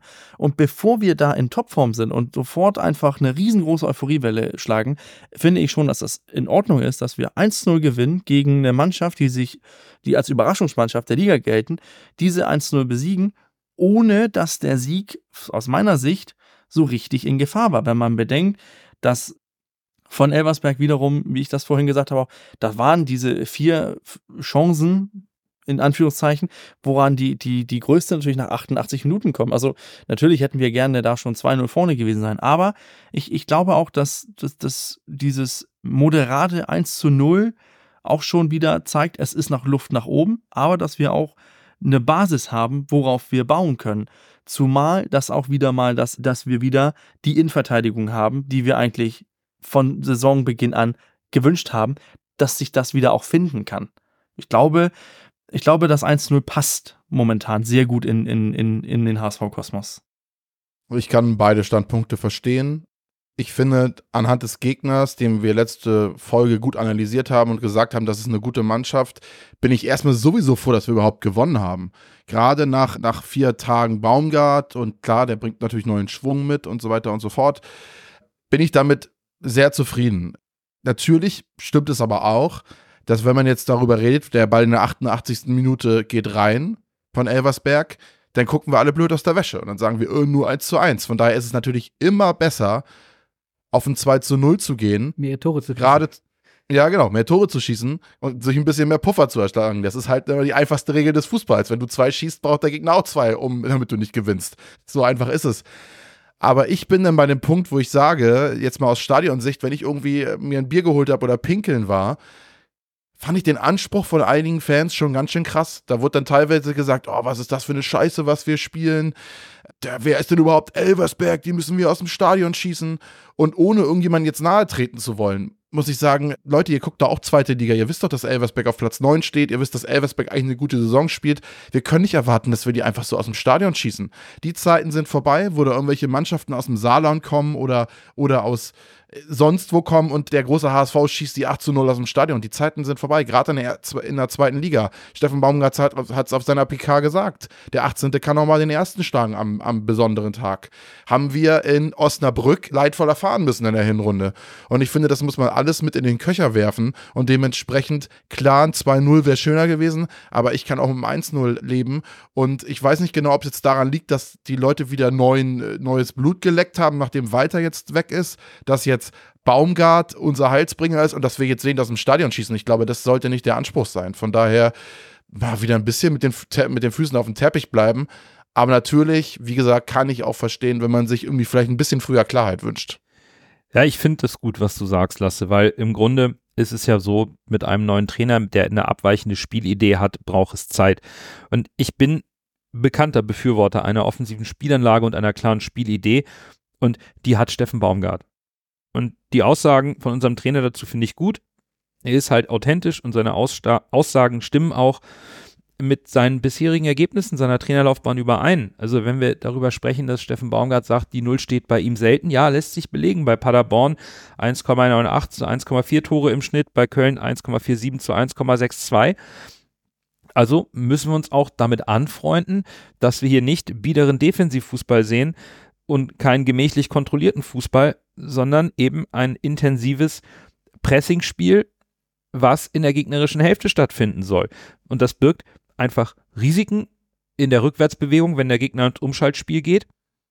Aber wenn wir unserer Mannschaft zutrauen, dass sie das kann, kann das ein erfolgsversprechendes Rezept sein, weil es eben ein neuer Impuls ist. Aber auch neue Impulse brauchen Zeit und er hat ja direkt gegriffen und erstmal 1 zu 0 gewonnen. Da machen wir doch einfach mal einen Haken dran, denn Steffen Baumgart hat einen aus meiner Sicht immensen Vorteil, jetzt wo er hier startet. Er hat die erste Woche in Hamburg verbracht, er wird die zweite Woche in Hamburg verbringen, weil wir ein nächstes Heimspiel haben und er wird die dritte Woche in Hamburg verbringen und dann erst zum Auswärtsspiel fahren. Er kann also jetzt drei Wochen am Stück ohne Auswärtsreise sich mit der Mannschaft akklimatisieren und in Ruhe trainieren in heimischen Gefilden, in den eigenen vier Wänden, wenn man so will. Und das kann ein störungsfreier, guter Anlauf sein, um in diese entscheidende Phase der Saison zu gehen. Und wichtig wird für mich sein, dass Sebastian Schonlau sich nicht verletzt, weil ich will auch, dass die Spielidee von Steffen Baumgart nicht sehen ohne Sebastian Schonlau in der Defensive. Der ist für mich, und das ist dann einfach aus meiner Sicht so gesetzt, der Ankerpunkt, den wir brauchen hinten. Ohne den wird es sehr, sehr schwierig, auch eine Idee von Steffen Baumgart umzusetzen. Da haben wir einfach einen Führungsspieler hinten, der so viel mitbringt, auch so viel Qualität, auch an Persönlichkeit. Und du wirst diszipliniert und sortiert in der defensiven Rückwärtsbewegung sein müssen. Schonlau sagte nach dem Spiel, alle haben zusammen angegriffen und verteidigt. Ja gut, dass es nur so geht, ist halt kein Geheimnis. Das hat auch Meffert schon mal gesagt und ich denke, wir müssen einfach abwarten, ob unsere Mannschaft diese Rückwärtsbewegung in dieser Intensität immer mitmacht. Das wird der Beweis sein, den unsere Mannschaft für uns antreten muss, ob sie eben halt tatsächlich diese Qualität haben, das durchzuziehen. Und dann werden wir auch mit Steffen Baumgart einen sehr spannenden offensiven Spielstil verfolgen, der dann vielleicht auch, wie du es gerade gesagt hast, Lasse, mit mehr Toren dann wieder für die gerechtfertigte Euphorie oder Freude sorgt und man nicht immer darüber diskutieren muss, warum wir nur 1-0 gewonnen haben, denn erstmal war es der erste Heimsieg in, in, in der Rückrunde und mit den drei Punkten, es reicht am Ende zwölfmal 1 0 zu gewinnen. Aber das werden wir in den kommenden Wochen weiter beobachten und nochmal genau schauen, wie sich die Mannschaft und Steffen Baumgart besser finden. Jetzt fehlt noch die Auflösung des besten HSVs und ob dieser eine Schiebermütze trägt, erfahrt ihr nach dem wöchentlichen Gänsehautmoment. Dann erst Groh, der den Ball übernimmt. Halblinke Position zu Magath. Er sollte schießen. 25 Meter am ersten frei. Schuss auf das Tor. Tor! Tor! Ein herrlicher Treffer. Ein wunderbarer Treffer. Angeschnitten. Der Ball fliegt da unhaltbar rechts ins Eck. Wenn wir jetzt einen Ball hätten, würde ich es Ihnen nochmal zeigen. So, Lasse, gibt es direkt den Man of the Match für den neuen Trainer oder hat dich der Hype um Suhonens erfreulichen Einsatz fest im Griff? Also ich hatte zwischen Hatzikadunic, Ramsey und Anzi überlegt. Am Ende, ja, muss ich dir dann leider recht geben. Und ich habe mich für Anzi entschieden. Und mein Hype um ihn kommt ja nicht von ungefähr. Wenn man sich jetzt zum Beispiel mal die Vater Ausschnitte aus der finnischen. Vater und Sohn. Ja, aber pass auf, wenn du dir jetzt die, die Ausschnitte aus der finnischen U21 anguckst, zum Beispiel, da wird ja auch meistens offensiver eingesetzt. Und da hat er ja teilweise Tricks rausgehauen, die ja viral durchs Internet gegangen sind. Und das, das ist etwas, das kann er natürlich nur abrufen, wenn auch dementsprechend offensiv eingesetzt wird. Klar, er kann auch diese 6er, 8er Rolle, wo er dann quasi dieser Box-to-Box-Spieler ist und alles wegarbeitet. Aber in meinen Augen, ich habe mich tatsächlich im Stadion sehr gefreut, wie, wie ein Trainer endlich mal gesehen hat, dass Anti Zuhon eher ein Offensivspieler ist als ein Defensivspieler, obwohl er natürlich auch so ackert und sich in jeden Zweikampf reinwirft. Und das hat mir sehr Hoffnung gemacht und ich fand die äh, neue Rolle gerade auf dem Flügel oder vielleicht sogar auf der 10, wo er ihn so ein bisschen einplant auf den Halbpositionen, ist er für mich auf mittelfristige Sicht ganz klar ein Startelf-Kandidat, wenn er so weitermacht und an diese Leistung aus diesem Spiel anknüpft, weil das hat mir richtig gut gefallen. Auch wenn es nur eine halbe Stunde war. Also richtig gut. Also Azi Suhon, mein Man of the Match. Und ob der manchmal Schiebermützen trägt, weiß ich nicht. Ich privat. Ja, Anzis Problem ist ja eher, dass er gesund bleiben muss. Ne? Ich glaube, das ist ja das Thema seiner bisherigen Entwicklung, sind ja die Verletzungen, die ihn immer gebremst haben. Ich glaube, sein Talent steht völlig außer Frage und das hat er aufblitzen lassen. Schöne Wahl, war, war ein bisschen zu erwarten. Ich bin mir treu geblieben in der heutigen Folge und mein Man of the Match ist Sebastian Schonlau, weil er für mich den sichtbarsten Effekt auf das gesamte HSV-Spiel hatte und er eben auch so lange gefehlt hat. Mit Bascho als Kapitän und Wortführer auf dem Platz, diese Ausstrahlung von Ruhe und Sicherheit, das gibt der Mannschaft auf dem Platz so viele Impulse. Ich fand das auch in diesem Spiel wunderbar erkennbar und habe mich deshalb für Sebastian Schonlau entschieden. Bei mir hat mein, ich glaube, so ein bisschen mein Weak Point hat, hat mich dann auch überzeugt und hat auch ein Tor gemacht. Also für mich dann mein Man of the Match, Renzi. Ich bleibe der Position treu, der ich die letzten drei Spiele den Man of the Match gegeben habe. Jetzt fehlt der Lausbub.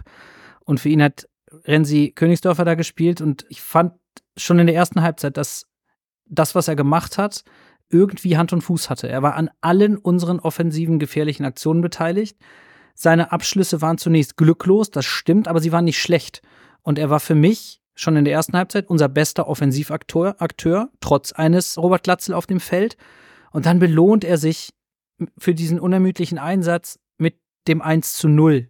Und da reichen mir dann auch 63 Minuten Spielzeit und dann ist er der Man of the Match. Er war für mich der Unterschiedsspieler an diesem Tag, der uns vorne eben das eine Tor beschert hat. Und wenn ich mich dann rein von den Zahlen leiten lasse, Nando, dann war er für mich, der Sicht, hatte er für mich mit dem Tor den sichtbarsten Effekt auf das Ergebnis des HSV-Spiels zumindest. Und es freut mich ungemein, weil man gerade nach den beiden glücklosen Abschlüssen in der ersten Halbzeit auf Social Media einfach mal wieder wunderbar nachlesen konnte, wie sehr er doch bei einigen HSVerinnen und HSVern in der Schublade, der kann ja nichts steckt und einfach abgestempelt ist und egal was er tut, eigentlich gar keine Chance mehr auf eine einigermaßen objektive Beurteilung hat. Und insofern very well deserved. Herzlichen Glückwunsch, mein Man of the Match, Rensford Jibor Königsdörfer. Dann haben wir zweimal Ramsey, einmal Bascho, einmal Suhonen und bei unserer Hörerschaft hat Suhonen nicht in die Top 3 geschafft. Zwei von uns, der von uns genannten schon. Auf Platz 3 Sebastian Schonlau 51 Punkte, auf Platz 2 Immanuel Ferrei 58 Punkte und der Man of the Match mit 84 Punkten, also weitem Vorsprung ist unser Torschütze Ransford Jeboa Königsdörfer. Herzlichen Glückwunsch an Ramsey und dann geht es am Sonntag auch schon weiter für unseren HSV wieder im Volkspark gegen Osnabrück. Die sind zu Gast. Es war in der Hinrunde ein Spiel, bei dem wir erwartet haben, dass der HSV seinen Ausrutscher in Elversberg korrigieren würde. Aber stattdessen schenkte man auch eben dem zweiten Aufsteiger drei Punkte und den ersten Sieg in der laufenden Saison. Die Konstellationen für das Rückspiel sind jetzt ganz andere. Kann oder muss man vielleicht sogar einige Punkte aus dem Hinspiel nochmal vor Augen haben, Lars? Nein. okay, Ähm, stopp, weiter geht's. Nein, also ich finde tatsächlich, dass das jetzt ein, ein Muster ohne Wert ist äh, für, das, für das Rückspiel. Äh, da stehen andere Trainer an der Seitenlinie etc. Was man aber mitnehmen kann, und das gilt nicht nur für das Osnabrück-Spiel, sondern ganz generell, und da kann man dieses Osnabrück-Spiel als Blaupause für, für herziehen. In dieser Liga wirst du gegen keinen Gegner auch nur den kleinsten Blumentopf gewinnen, wenn du nicht bei 100 Prozent bist, die Spiele mit der nötigen Seriosität, mit dem nötigen Einsatzwillen und auch mit der Bereitschaft, in Zweikämpfe zu gehen, von denen man vorher weiß, die tun weh. Wenn ich das nicht mitbringe zu 100 Prozent, dann ist es vollkommen egal, ob der nächste Gegner FC St. Pauli, Holstein Kiel, Eintracht Braunschweig oder VfL Osnabrück heißt. Dann wird es gegen jeden Gegner schwer, dann gibt es im Zweifel nichts zu holen. Ich hatte dieses, dieses Hinspiel eigentlich vergessen und verdrängt. Ich versuche das auch wieder zu tun nach dieser Folge, weil es gibt in der jüngeren HSV-Vergangenheit wenige Spiele, die mich so wütend gemacht haben wie das, was wir da in Osnabrück auf den Platz gebracht haben. Dann springen wir aus dem Hinspiel ganz schnell zum äh, neuen Trainer bei Osnabrück, denn es läuft halt bei denen überhaupt nicht gut. Tobi Schweinsteiger, der Aufstiegstrainer, musste Mitte November gehen. Sein Nachfolger ist Uwe Koschinat. Da, es läuft halt nicht viel besser. Bürger, hat er dennoch ein paar taktische Anpassungen vorgenommen oder war es mehr so, wir brauchen einen neuen Personenimpuls? Also wenn man sich die letzten fünf Spiele anguckt, dann sucht Koschinat noch nach dem System, was er in, in Osnabrück gerne spielen möchte. Also hier wurde alles von 4-3-3 bis zum 4-2-3-1 und 4-1-4-1 ausprobiert. Einziger Wiedergänger ist halt immer die konsequente Viererkette hinten. Aber ansonsten ist für mich auch dieses, dieses Spiel, äh, Lars hat das so ein bisschen angesprochen, Du hattest auch am Anfang ein bisschen als, als die kleine Kerze leuchtet wieder in Osnabrück. Die gilt es natürlich so schnell wie möglich zu löschen.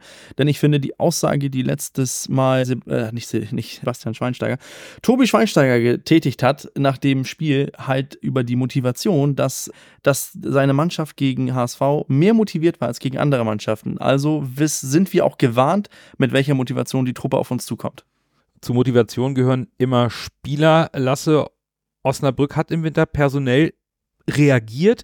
Gleich drei Neuzugänge. Wie sieht es da insgesamt aus? Ja, vom Lask aus Österreich kam Thomas Geuginger, der hat auch schon ein paar Einsatzminuten bekommen auf rechts außen, ich glaube 126 insgesamt. Dann haben wir Athanasios Andrutos oder Andruzos von Olympiakos Piräus, der Rechtsverteidiger kam, wie gesagt, vom Serienmeister aus Griechenland. Und dann haben wir noch den Mittelstürmer Lex Tiger Lobinger. Der kam zur Laie von Kaiserslautern, der 24-Jährige. Wenn man jetzt auf die Verletztenliste guckt, haben wir drei Spieler. Einmal der Rechtsaußen Emeka Adua, der fehlt seit September 2022 mit einer Halswirbelsäulenverletzung, also Langzeit verletzt. Lars Kehl, ebenfalls rechts außen, fehlt mit seinem Mittelfußbruch seit Januar diesen Jahres. Es handelt sich hierbei übrigens nicht um den Sohn von Sebastian Kehl. Der heißt auch Lars Kehl, spielt aber in der Jugend vom Homburger SV. Also nicht verwechseln an dieser Stelle. Dann der eben erwähnte Grieche, kämpft laut Transfermarkt mit Fieber. Und Jan Verhoek ist erkältet. Von daher muss man mal gucken, inwiefern diese beiden wieder fit sind gegen uns. Ich denke mal nicht. Ja, worauf wir uns dann bei Osnabrück auf jeden Fall einstellen können, das sind Zweikämpfe. Also gegen Hannover konnte ich das ganz gut beobachten und Osnabrück macht damit auch gerne den Spielrhythmus in Anführungsstrichen kaputt. Und dabei geht es nicht um Fouls, sondern auch darum, dass Osnabrück die Mannschaft mit den meisten gewonnenen Zweikämpfen in der gesamten Liga ist. Also man muss diese Statistik eigentlich nicht isoliert betrachten, weil sie dann keinen Mehrwert hat, aber sie wird immer wieder gerne aufgenommen. Osnabrück läuft als Mannschaft am wenigsten das klingt jetzt erstmal, Bürger, ganz plakativ gesagt, tief stehen, Zweikämpfe und dann versuchen, Nadelstiche zu setzen. Meinst du, das wird es sein hier am Sonntag im Volkspark? Ich finde es immer so lustig, wenn man, wenn man sich so ein bisschen guckt. Du hast die Statistik über die Zweikämpfe äh, herausgefunden und die Laufstatistik. Und ich gucke mir an, dass laut Y-Scout Osnabrück mit dem fünften, fünftmeist aggressiven Pressing spielt. Hinter Magdeburg, wir, Hannover und Kiel kommt dann direkt Osnabrück. Für mich deutet das irgendwie auf eine Mannschaft hin, wo es vorne ins Pressing geht und dann steht hinten ein, ein Verteidigerblock und dann hast du offensive Spieler, die als Restangriff agieren. Was auch irgendwie dann die andere Statistik so ein bisschen bedeutet, ist halt, dass Osnabrück auch die Mannschaft ist, oder die fünft meist offensiv suchende 1 gegen 1 Mannschaft ist, also im offensiven Spiel ins 1 gegen 1 zu gehen, ins Dribbling, könnte davon auch überzeugen, dass man halt dieses Umschaltspiel auf einzelne Spieler stichen lässt, die dann keine defensive Pflichten haben, einfach nur das Anlaufen, dann überspielen lassen und dann als Restangriff agieren. Und wenn wir wissen, wie wir mit Umschaltspiel umgehen, könnte das schon ein kleiner Warnschuss sein für uns. Eigentlich sind das alles so Warnzeichen für mich. Quasi noch kein Auswärtssieg. Eigentlich schon abgestiegen, haben sich jetzt aber gegen Hannover so ein bisschen, ich will nicht sagen, die Kopf aus der Schlinge gezogen, die Schlinge ist immer noch ziemlich fest um Hals, aber ich will's mir einfach, ich will's und kann's mir einfach nicht vorstellen, dass im Volksparkstadion mit Baumgart bei uns als neuem Trainer Osnabrück da irgendwas holen kann. Also die werden sich hinten reinschauen und versuchen uns auszukontern. Alles andere wäre Himmelfahrtskommando. Aber ich glaube, ich kann mir einfach nicht vorstellen, dass das funktioniert gegen uns. Also ich glaube, dafür fehlt einfach die Qualität. Ich habe mich erstmal gefreut am Wochenende, dass unabhängig davon, dass es natürlich gegen einen direkten Konkurrenten von uns um die, um die vorderen Plätze ging.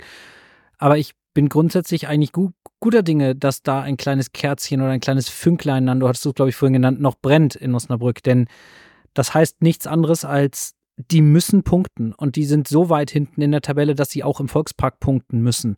Und selbst wenn man sonst sagen würde, für eine Mannschaft aus dem Tabellenkeller, die gehen mit einer 0 zu 0 Führung auf den Platz im, im Volkspark, das gilt eigentlich angesichts der bisherigen Punkteausbeute von Osnabrück noch nicht mal für Osnabrück. Das heißt, die werden auch nicht einfach nur den Bus parken können und sagen, ja, dann gehen wir mit dem 0 zu 0 hier wieder vom Acker, freuen uns über den Punkt und nehmen ihn mit nach Hause, weil selbst der zum Leben zu wenig und zum Sterben zu viel sein könnte. Das heißt, die müssen versuchen, uns irgendwie zu attackieren und die müssen hier ein Tor schießen, in meiner Wahrnehmung. Und natürlich, da wird Uwe Koschinat sicherlich auch aus der jüngeren Vergangenheit, ab, abgesehen davon, dass da noch nicht Steffen Baumgart an der Seitenlinie stand, aber durchaus Material finden, um seine Jungs wieder richtig heiß zu machen und wird auch zeigen können, dass der HSV durchaus verwundbar ist. Ich habe ja. jetzt keine keine Zahlen vor dem direkten Auge, wie beispielsweise der Vorfall Osnabrück sich nach Standardsituationen anstellt. Aber ich kann mir durchaus vorstellen, dass das eine, eine, eine Geschichte sein wird, auf die man beim HSV gesteigerten Wert legt, nämlich das Verteidigen, also das defensive Verteidigen von Standardsituationen. Denn das ist natürlich dann etwas, wo auch eine Mannschaft wie der VfL Osnabrück durchaus im Volkspark in der Lage ist, Gefahr zu entwickeln. Das haben wir Elversberg, 88. Minute, wenn es blöd läuft, steht es 1 zu 1. Und ich bin bei dir, Lasse. Ich, mir fehlt auch tatsächlich der Glaube daran, dass Osnabrück hier etwas mitnimmt. Erst recht, wenn der HSV in Führung geht, weil dann müssen sie eigentlich aufmachen. Das muss man sich mal vorstellen. Das, das kann ich mir nicht vorstellen. Himmelfahrtskommando, richtiges Wort dafür. Wenn aber, wie auch immer, der VfL Osnabrück im Volkspark in Führung gehen sollte, dann ist das ein ganz weiter Weg, weil dann können sie den Bus parken. Ja, und ich glaube, das sind genau diese zwei Aspekte, die man beim VfL Osnabrück betrachten muss. Wenn die noch Hoffnung auf den Klassenerhalt oder auf den Relegationsplatz haben wollen, müssen sie gewinnen. Und dann müssen sie auch beim HSV in irgendeiner Art und Weise offensiv etwas anbieten. Und die Frage ist, wie machen sie es? Sie haben auf jeden Fall jetzt genau ein Spiel vom HSV unter Steffen Baumgart gesehen, aus dem sie ihre Schlüsse ziehen können. Und ich bin sehr gespannt, ob das von Bürger herausgearbeitete aggressive Pressing dann also hier Spielidee gegen Spielidee, die dann relativ identisch ist, was dieses Pressing angeht, aufeinander trifft. Und dann wird schon irgendwo die individuelle Qualität des HSV aus meiner Sicht im Normalfall den Ausschlag geben für uns.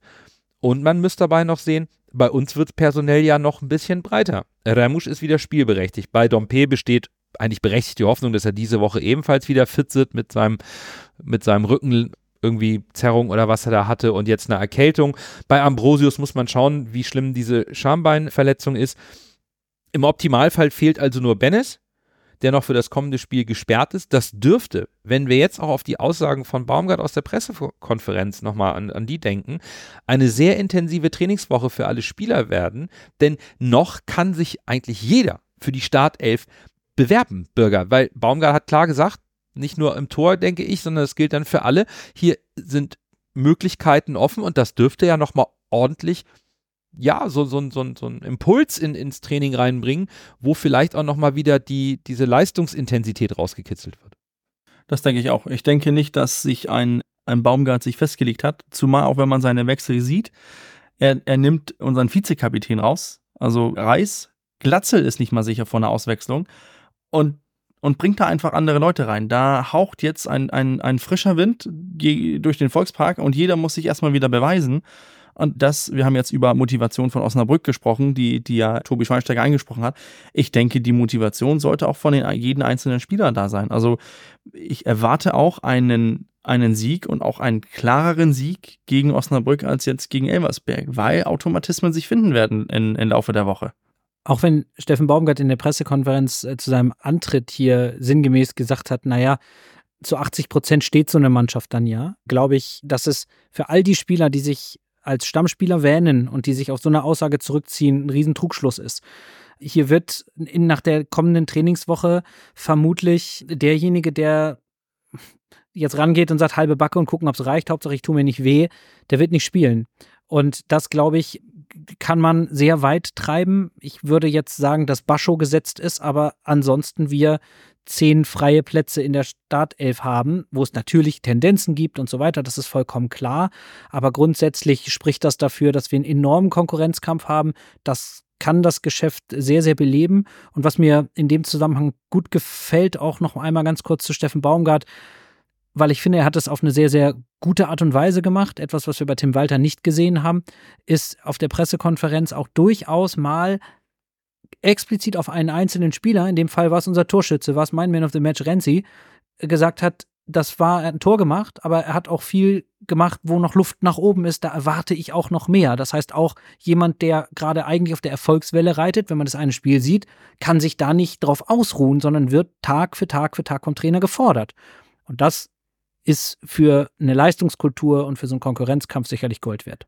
Ja, bin ich komplett bei euch. Ich bin gespannt, ob Baumgart vielleicht sogar ein Zeichen setzt. Und er hat ja gesagt, er war nicht zufrieden mit Ramsey.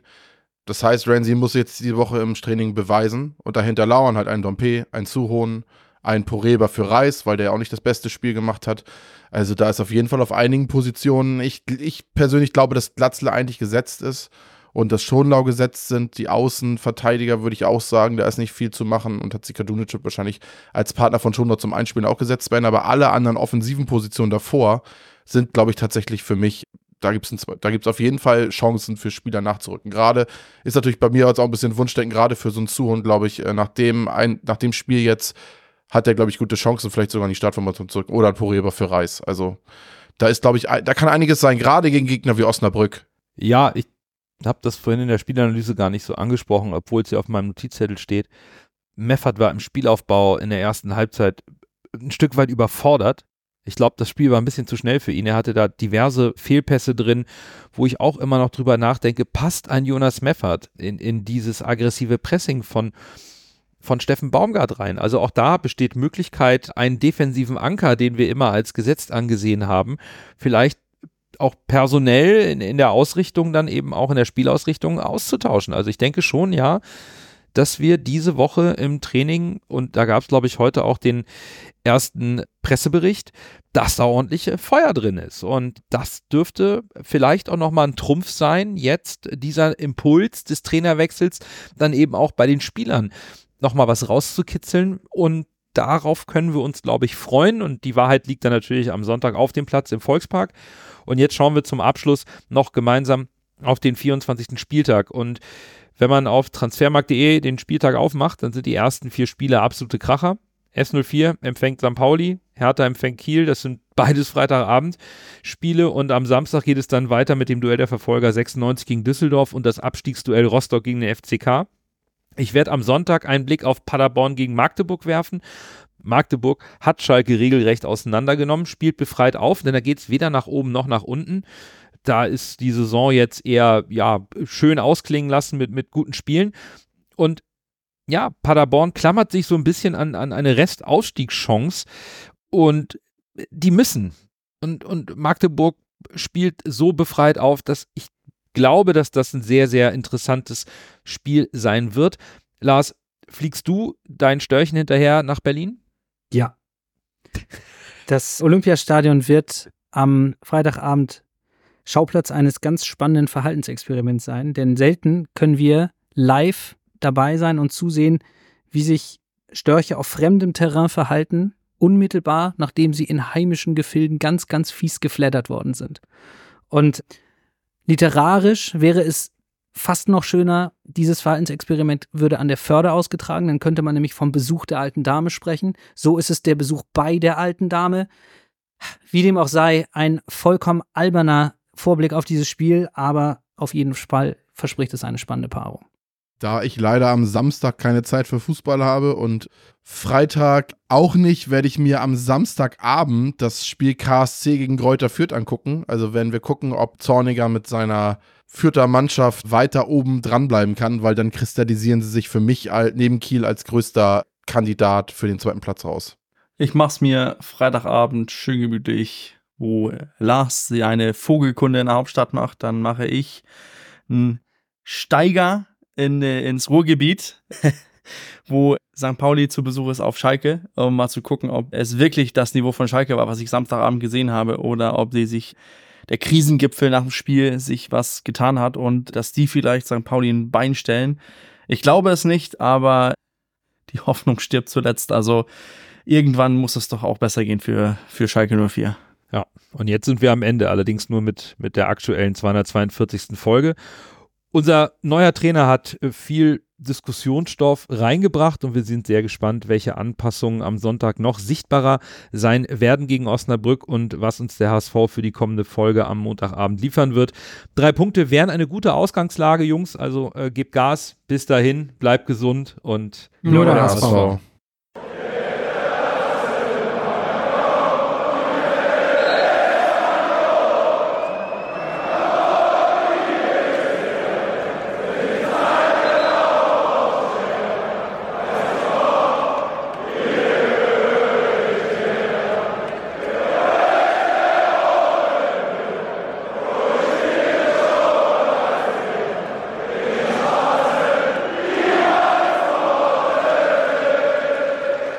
Wie baut man eine harmonische Beziehung zu seinem Hund auf? Puh, gar nicht so leicht. Und deshalb frage ich nach, wie es anderen Hundeeltern gelingt, beziehungsweise wie die daran arbeiten.